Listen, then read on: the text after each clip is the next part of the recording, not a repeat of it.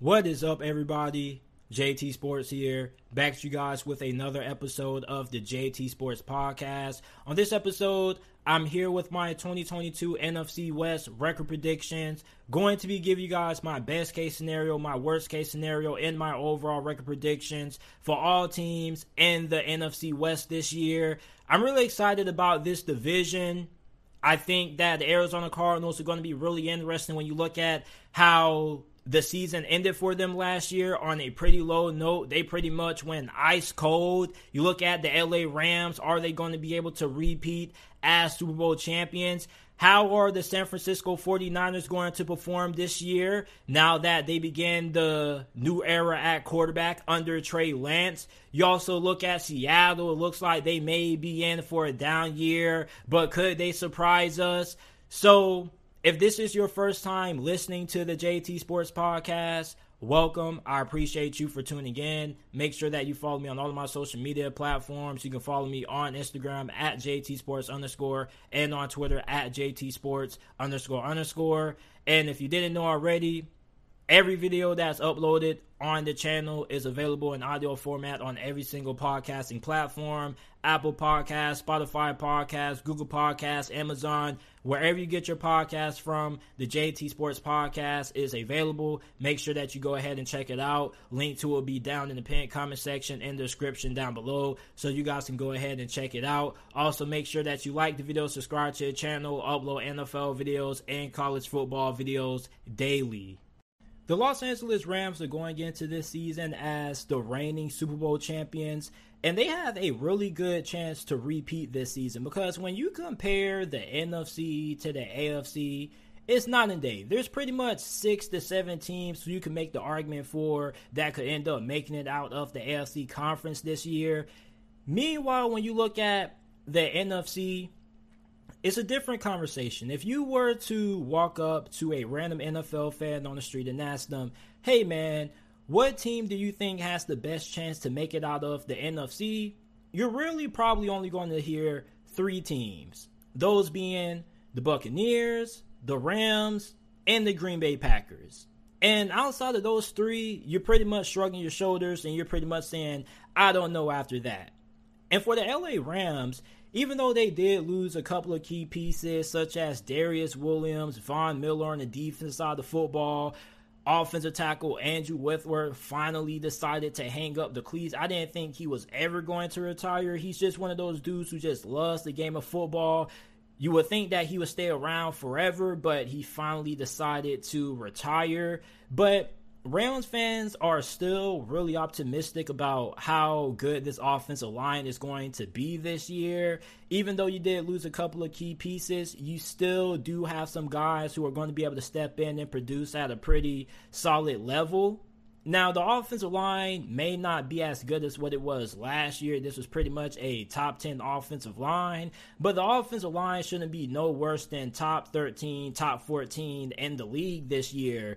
And when you look at the loss of Von Miller, I don't really think it was a loss at all because you got to remember it's not like the Rams needed Von Miller. It kind of was just a situation where you know the Denver Broncos had him on the trade block. They were looking to ship him off or something, and the Rams just said, you know what? I mean, we're already good. We don't really need him, but why not just go ahead and add another good player on the already stacked team? And that's kind of what just happened and he played a pretty big part in them winning the Super Bowl. But don't get it twisted. Even if they didn't have Von Miller, they still probably would have ended up winning the Super Bowl because a lot of people make it seem like it's just Aaron Donald and then it's everybody else on the defensive line. But a lot of people forget about Leonard Floyd. Leonard Floyd last year had nine and a half sacks. The year before that, in 2020, he had 10 sacks. So you still have a good amount of talent on the defensive line despite the departure of Von Miller. You also gained Bobby Wagner, who is one of the greatest linebackers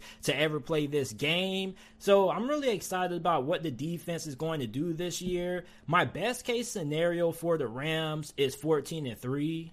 They had one of the best offenses in the NFL last season, and now I think their offense potentially could get even better this year simply for the fact that you add Allen Robinson in free agency, who has a great skill set that matches up well with Matthew Stafford. We know that Matthew Stafford loves to take a lot of shots downfield. He has one of the strongest arms in the NFL. And you give him Allen Robinson, who is one of the best 50 50 ball wide receivers, who's really good at being able to get those contested catches. On top of that, he's a really good red zone target as well. You're going to be pairing him up with Cooper Kupp, Van Jefferson when he gets back fully healthy, and potentially Odell Beckham. Now, I don't have any insider information on this, but I do have a intuition and a very strong gut feeling. Now, that probably may not be worth anything, but it's worth something to me. My gut tells me that Odell Beckham is going to return to the Los Angeles Rams. And when you listen to Sean McVay and people inside of the Rams organization talk about the potential of OBJ coming back to the team, it seems as if, you know, nobody's against it. Everybody's for OBJ coming back. There's been a lot of good dialogue, a lot of great conversation. The only thing that really just comes down to is just really OBJ. They pretty much have said, in my opinion, hey, it's up to OBJ if he wants to return to us. The door is always open. So I think that we most likely are going to see OBJ return to the LA Rams. I'm not guaranteeing that. I just have a strong gut feeling. Like I said, may not be worth anything to you, but it is worth something to me. So the defense, I'm not really worried about the pass rush or the defensive line. You definitely have some good players there. What does concern me a little bit is the secondary. Okay. And that's why I'm going to go with my worst case scenario 11 and 6 outside of Jalen Ramsey, you know, there's not really a cornerback that you can look at on the Rams roster and say, oh yeah, man, I, I trust him. You lost Darious Williams, who isn't that big of a loss simply for the fact that his play went down last season compared to how he performed in 2020. But you do have David Long Jr., Robert Rochell, who was a little bit hit and miss when he was in at times last year. You got Derion Kendrick, rookie cornerback out of Clemson, who I like a lot. You got Troy Hill, who returns after spending one season with the Cleveland Browns. So I don't think their secondary is terrible, but I definitely feel like, you know, their secondary definitely is a question mark. As I mentioned earlier, you know, at wide receiver, you do have a pretty good amount of depth there. But what about running back? Because running back is really interesting. Because when you look at Cam Akers, it kind of took him a while to heal from that Achilles injury. Now, he recovered a little bit faster than what was anticipated. However, he kind of was a little bit slow to get back to the Cam Akers that we saw the season before he suffered that injury. And I'm wondering if it was just him trying to knock off the rust that he had. And then on top of that, you do have Darrell Henderson, who was okay at certain moments. I had him on my fantasy football teams for the majority of last year. So, I mean, the run game may be a little bit of a concern when it comes to you know the health and just how effective is Cam Akers going to be this year. But overall, it's really hard for me to see the Rams losing more than six games. I definitely think that 11 and 6 is the floor. However, you know, maybe their floor could also be 12 wins you know, it's really just hard seeing the Rams win anything less than 11 games. And my overall record prediction for the Rams this season is 13 and 4. The only way I can see the Rams not winning 13 games is if Matthew Stafford gets injured, and there have been, you know, a little bit of rumblings about his overall health. He is fighting a couple of injuries that he's currently dealing with that are nagging him. However, you look at their schedule, and yeah, their schedule is pretty tough. But overall, it doesn't really matter because you have one of the best teams in the NFL. I don't know why people use the whole tough schedule argument against great teams with proven coaches and proven talent. You feel me? And you look at the first half of their season before their bye week that they have late in October. You play in Buffalo Thursday night. That's going to be one of the biggest games of the year because that really is going to be the tell of, you know, if Buffalo's ready. And what about the Rams? And then you got to play Atlanta, Arizona, San Francisco. Now, you're playing two divisional games really early into the season on the road, which helps you because when you end up playing them again later in the season, you're going to have them at home. And that's really big because the pretenders and the contenders start to separate themselves late into the year. Then you get to play Dallas, Carolina before your bye week. So I think if you're a Rams fan, you probably really only see one, maybe two losses going into your bye week. And then after that, you're playing San Francisco for the second time. You got Tampa Bay on the road, which is always a really great matchup. You got Arizona, New Orleans, Kansas City. You're playing New Orleans and Kansas City both on the road back to back. Then you got Seattle, Las Vegas on the road against Green Bay, which is going to be tough. Always tough to beat Green Bay at Lambeau Field late in the season. Then you're playing the Broncos, the Chargers, and Seattle to close the season. So for the Rams, I definitely feel like this is still going to be one of the best teams in the NFL.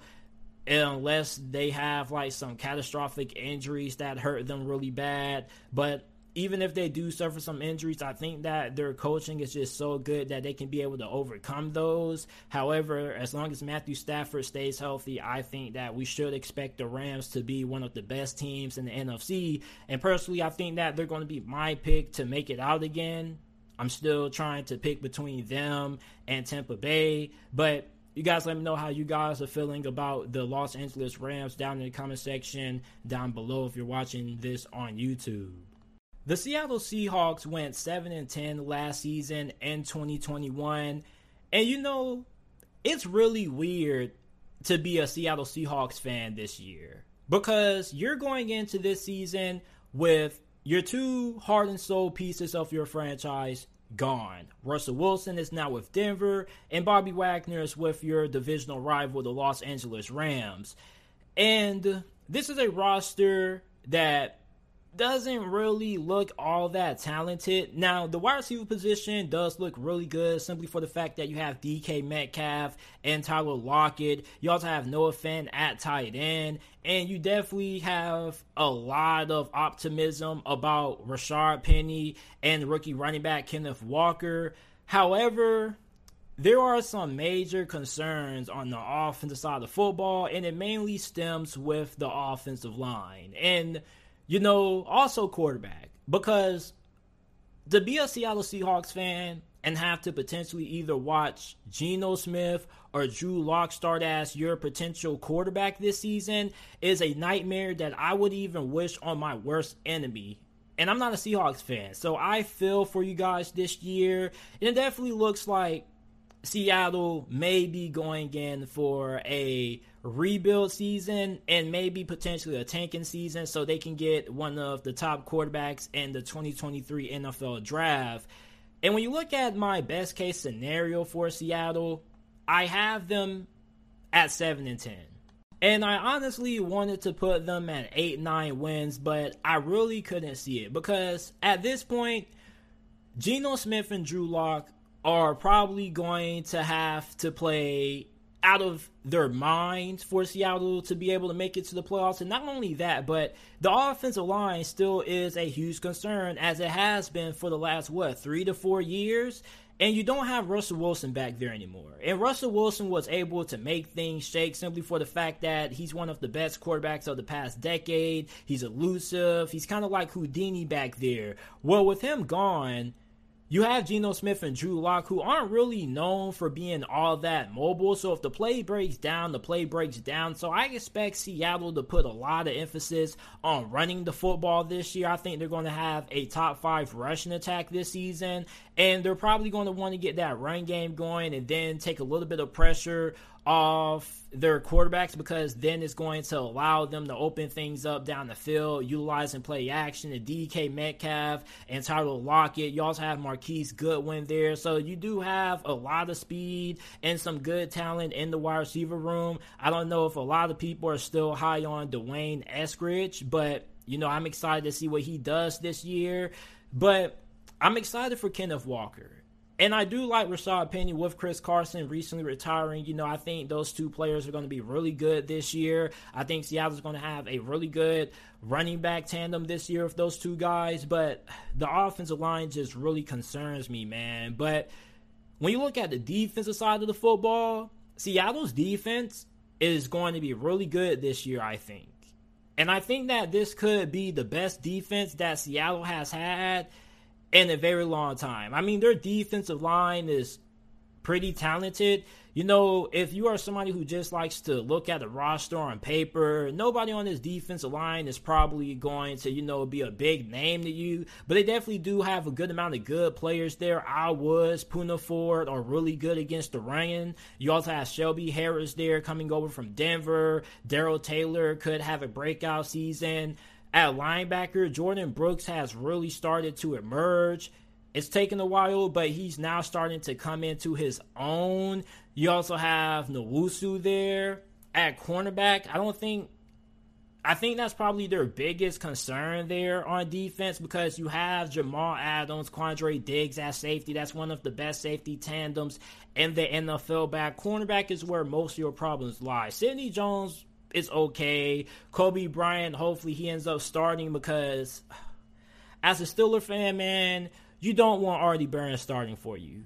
You're going to get burnt if you start Artie Burns. And I honestly don't know why nobody has attempted to move him to safety or try him in the slot. But if they end up starting Artie Burns this year, I promise you, your secondary is going to look god awful because he's going to at least give up four or five touchdowns. But at least when you look at the front seven and the back end of this defense, it looks really, really good.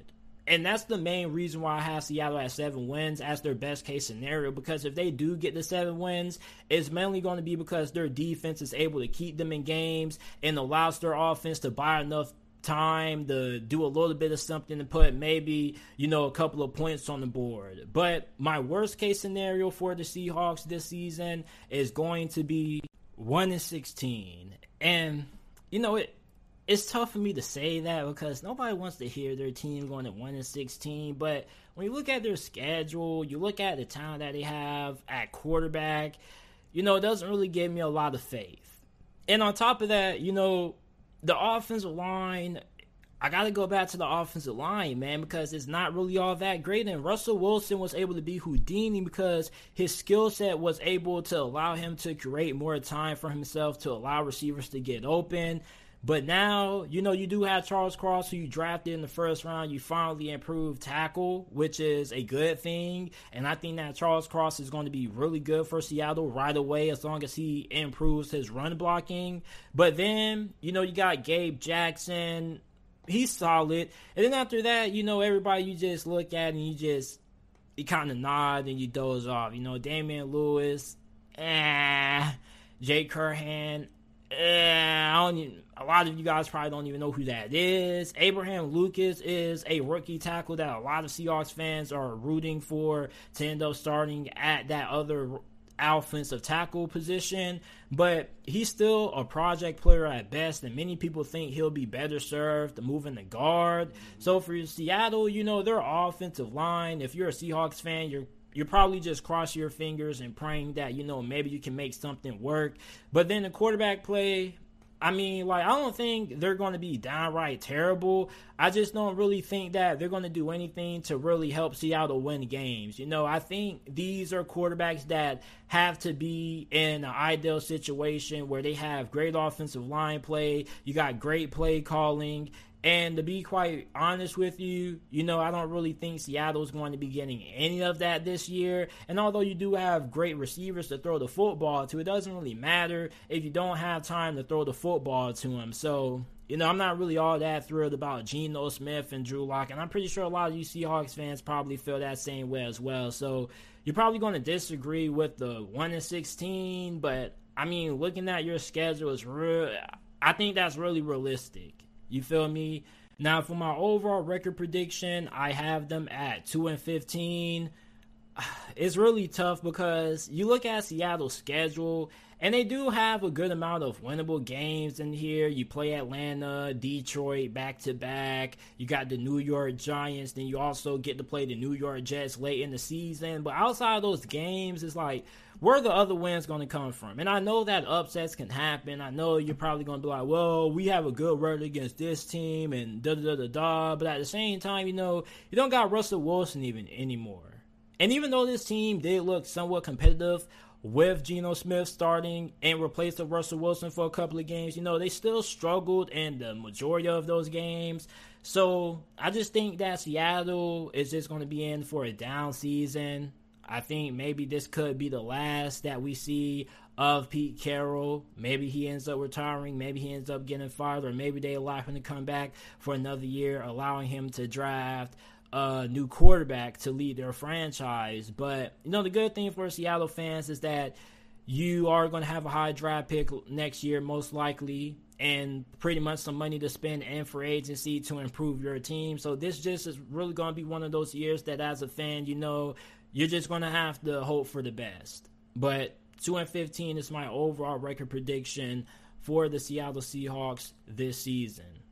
The San Francisco 49ers last year went 10 and 7. They went all the way to the NFC Conference Championship game before losing to the eventual Super Bowl champions, the Los Angeles Rams. And now we begin the start of the Trey Lance era in the Bay. And I've said this several times throughout this offseason on this podcast that I fully believe in Trey Lance as the starting quarterback for the 49ers all of the criticism that I've heard from people in the national media when it comes to Trey Lance hasn't really made all that sense. I've heard people say that he doesn't have that it factor, which doesn't make any sense because if he didn't have that it factor, I'm pretty sure the 49ers wouldn't have traded up so much to draft him as high as what they did. I'm pretty sure if he didn't have that it factor, they wouldn't feel so comfortable moving on from Jimmy Garoppolo, somebody who has taken them to two conference championship games and a Super Bowl. So I trust Kyle Shanahan and John Lynch judgment when it comes to Trey Lance. And also, you got to look at it like this Jimmy Garoppolo was a taxi driver for Jimmy Garoppolo to be successful, he needed everything to go right. Great offensive line play, great players around him, and phenomenal play calling. And you can say, well, JT, doesn't every quarterback need a great situation? Yes, they do, but you do have quarterbacks who have certain limitations that having a great team can make up for. If you have a great play caller such as Kyle Shanahan, he can elevate the play of his quarterback you see, an average quarterback is elevated by his team and the play caller. An elite quarterback is able to elevate not only his team, but the guy calling the plays as well. He can take a play that should result in a negative five yard game and turn that same play into a three yard gain. That's what happens when you have an elite quarterback. And when you look at Jimmy Garoppolo, when the 49ers needed him to make big plays to win the big games and the biggest moments, he came up short more times than not. So if Trey Lance, you have a quarterback who has the arm to be able to make any throw, and he's a incredible athlete. And I think that Trey Lance is going to bring a different dynamic to the San Francisco 49ers offense that we haven't seen. In my best case scenario for San Francisco is going to be 13 and 4. This defense last season under defensive coordinator DeMeco Ryans was phenomenal. And I think that this defense is only going to get better this year simply for the fact that they finally addressed the secondary. Last year, the front seven was really good, but the Achilles heel of the 49ers defense was their cornerbacks. Well, now you improve that. You bring in Charvarius Ward, who was pretty much Kansas City's best cornerback. You have Emmanuel Moseley. You also are going to have Ambry Thomas, who had a little bit of an up and down rookie season last year. He has some highs. He also has some lows. You got Jason Verrett as well, who is always really good when he's able to stay healthy. But the thing with that is that you know, he has been unable to stay healthy for pretty much the majority of his career. And then also you have Jimmy Ward at free safety. And then we already know about what this defensive line brings to the table. You got Nick Bosa, Arik Armstead, and then I think that Javon Kinlaw finally is going to be able to put it all together this year and have a breakout season and be the player that the San Francisco 49ers saw when he was coming out of South Carolina not too long ago. Fred Warner, Dre Greenlaw make up one of the best linebacker tandems in the NFL. You also have Yjaire Aziz from FAU. I'm sorry if I butchered his name. I should know better simply for the fact that this is a FAU alum. So my my apologies. But overall, you know, I think when Trey Lance ends up hitting that ceiling, I think he's going to end up having that Patrick Mahomes like season when Patrick Mahomes just burst out onto the scene and not too many people knew what to expect from Patrick Mahomes. And then Andy Reid just let him loose and he ended up winning MVP. And I think if Trey Lance ends up being that, I think the 49ers could end up being maybe the best team in the NFC and potentially they could end up winning the division. Because think about it this way. What are things that Jimmy Garoppolo lacked that Trey Lance has. The first thing is the ability to throw under pressure. You see, Jimmy Garoppolo was never good with pressure in his face. Trey Lance, even though he struggled a little bit last year under pressure, a good trait about him coming out of North Dakota State was that he had a very good arm and the fact that he didn't really get phased when he had pressure in his face. Another thing is that you're going to have a different element in the run game because Jimmy Garoppolo pretty much didn't really offer you nothing in that department. Trey Lance is a really good athlete. He has great straight line speed. Now, he's not really the most elusive runner, but he is somebody that if you do give him a lane, he's going to make you pay because he has incredible speed. He also has very great size as well. So for the San Francisco 49ers, if Trey Lance ends up being as good as what 49ers fans and myself think that he can be, I think the sky is the limit for this team, which is why I have them at 13 and 4. 8 and 9 is my worst case scenario for the 49ers because okay, what if we're all wrong about Trey Lance? And what if Trey Lance has another season where he kind of is up and down. He has some high moments, but he also has some low moments. And that definitely can happen because on this podcast, we have to look at all of the possibilities. We just can't look at things from a one sided perspective. So, this is where the worst case comes in. If if the worst happens and Trey Lance isn't really all that consistent, I still think that the 49ers have a good enough team that they can end up winning eight games. Now, eight games may be good enough to get you the seven seed simply for the fact that the NFC doesn't look all that strong this year. But at the same time, you do have a really good defense that can bail you out and give you additional possessions and help you if your offense does struggle to get off on a good foot.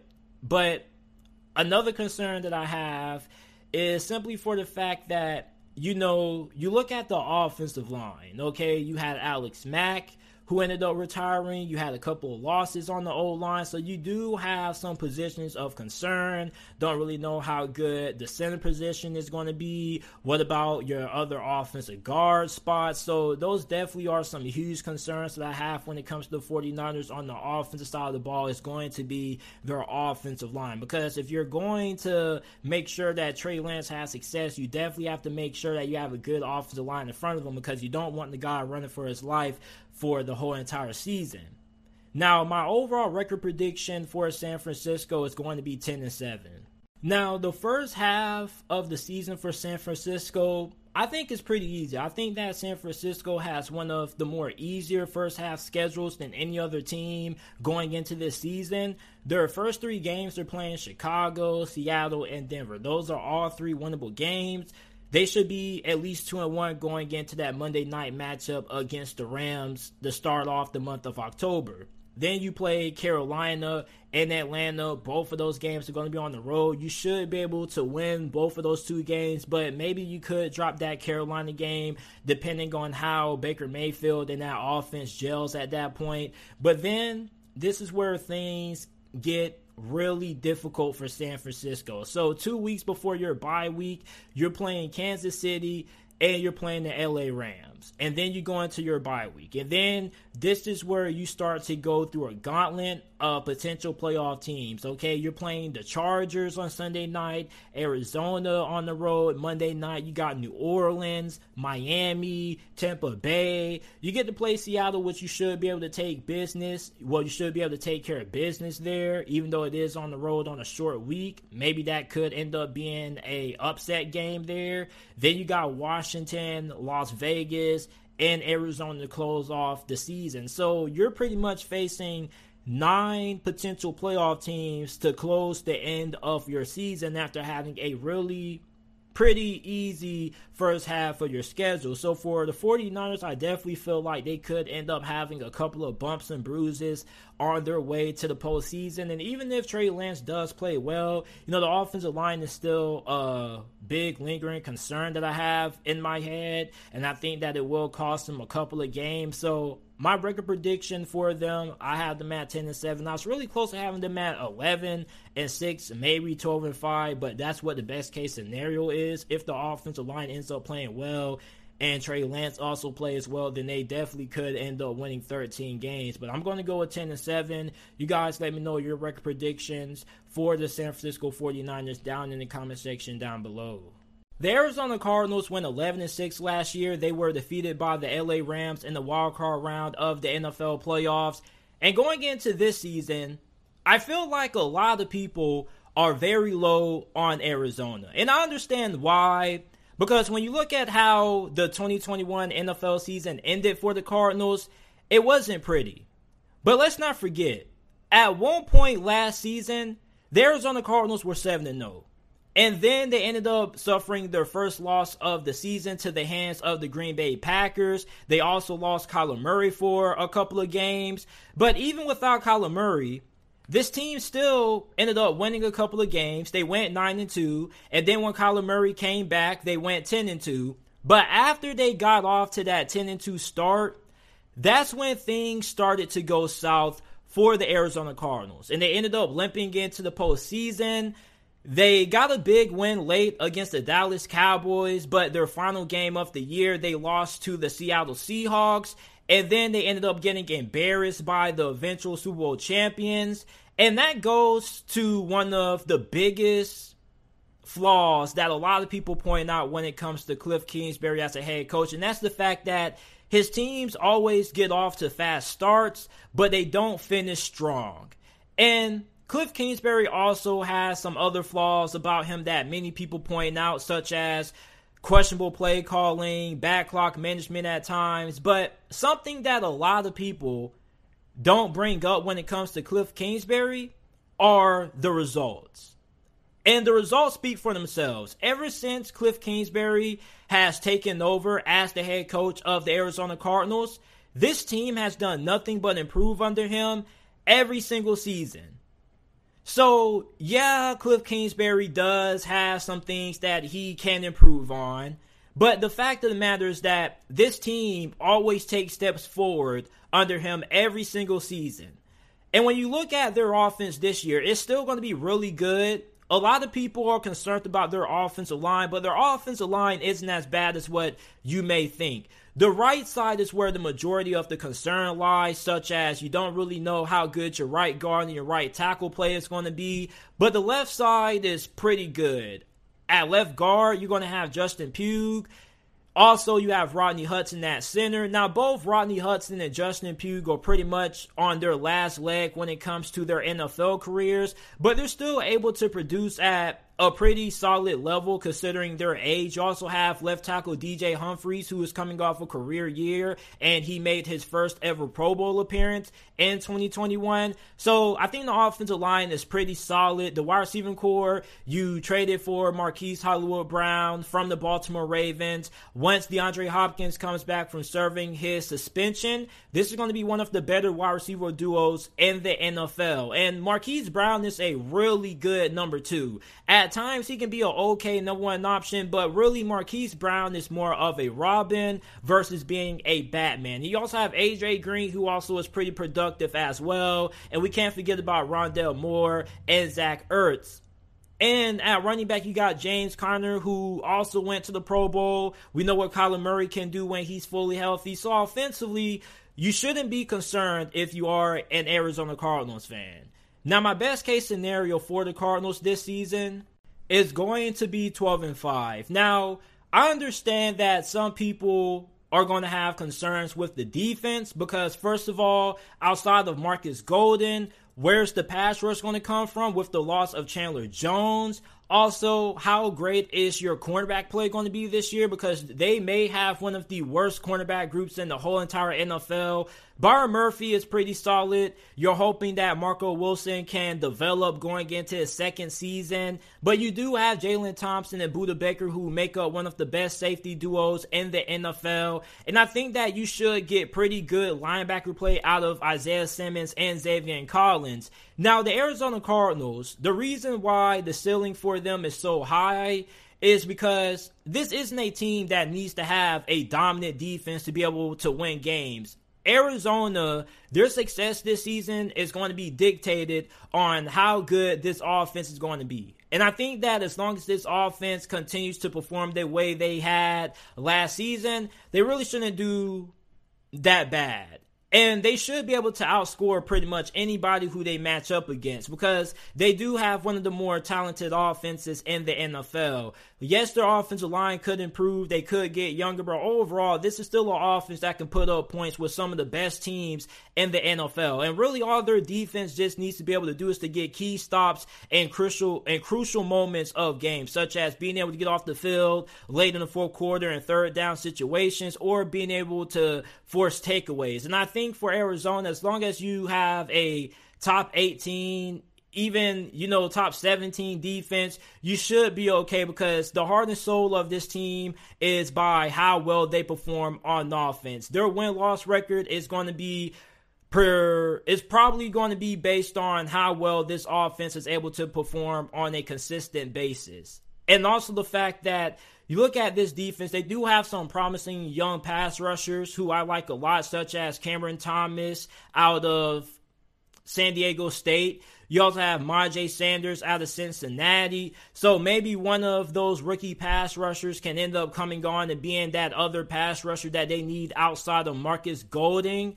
So my worst case scenario for the Arizona Cardinals is 6 and 11. So maybe the offensive line does end up not being all that great and it ends up um regressing compared to the play that they got last year.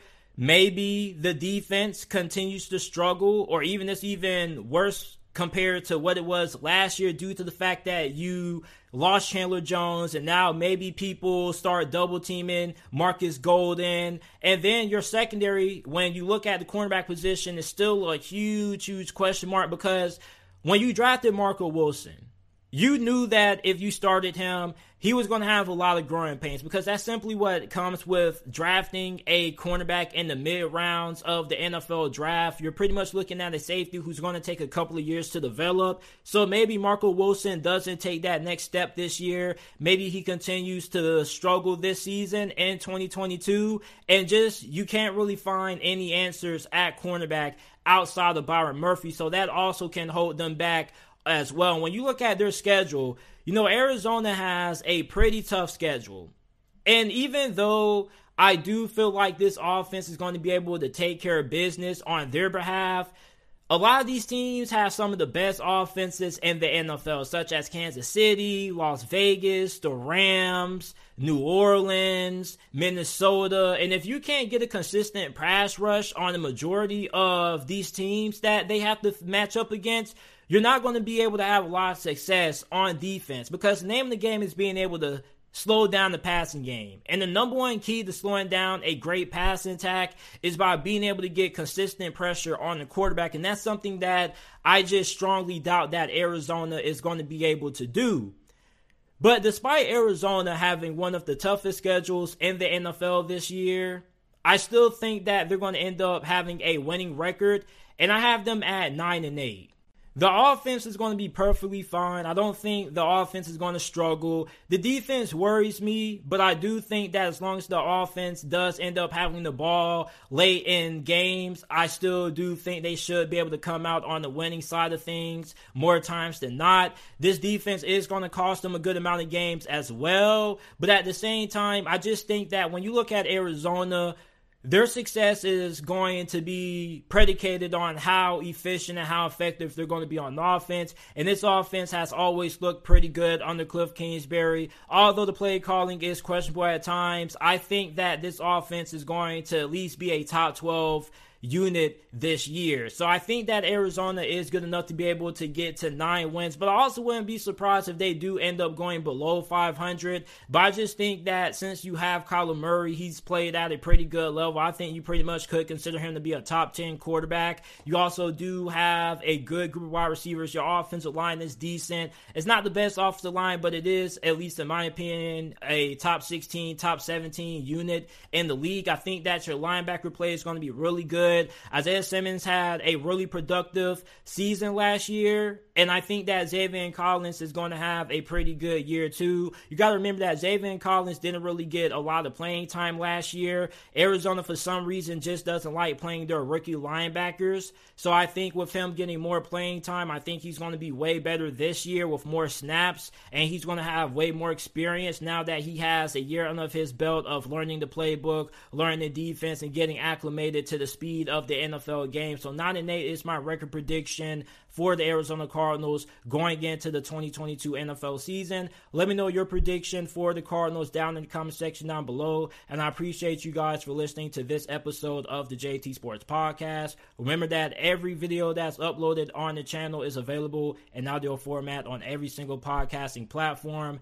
Apple, Spotify, Google, Amazon, wherever you get your podcast from, the JT Sports Podcast is available. And I appreciate you guys for listening to this episode.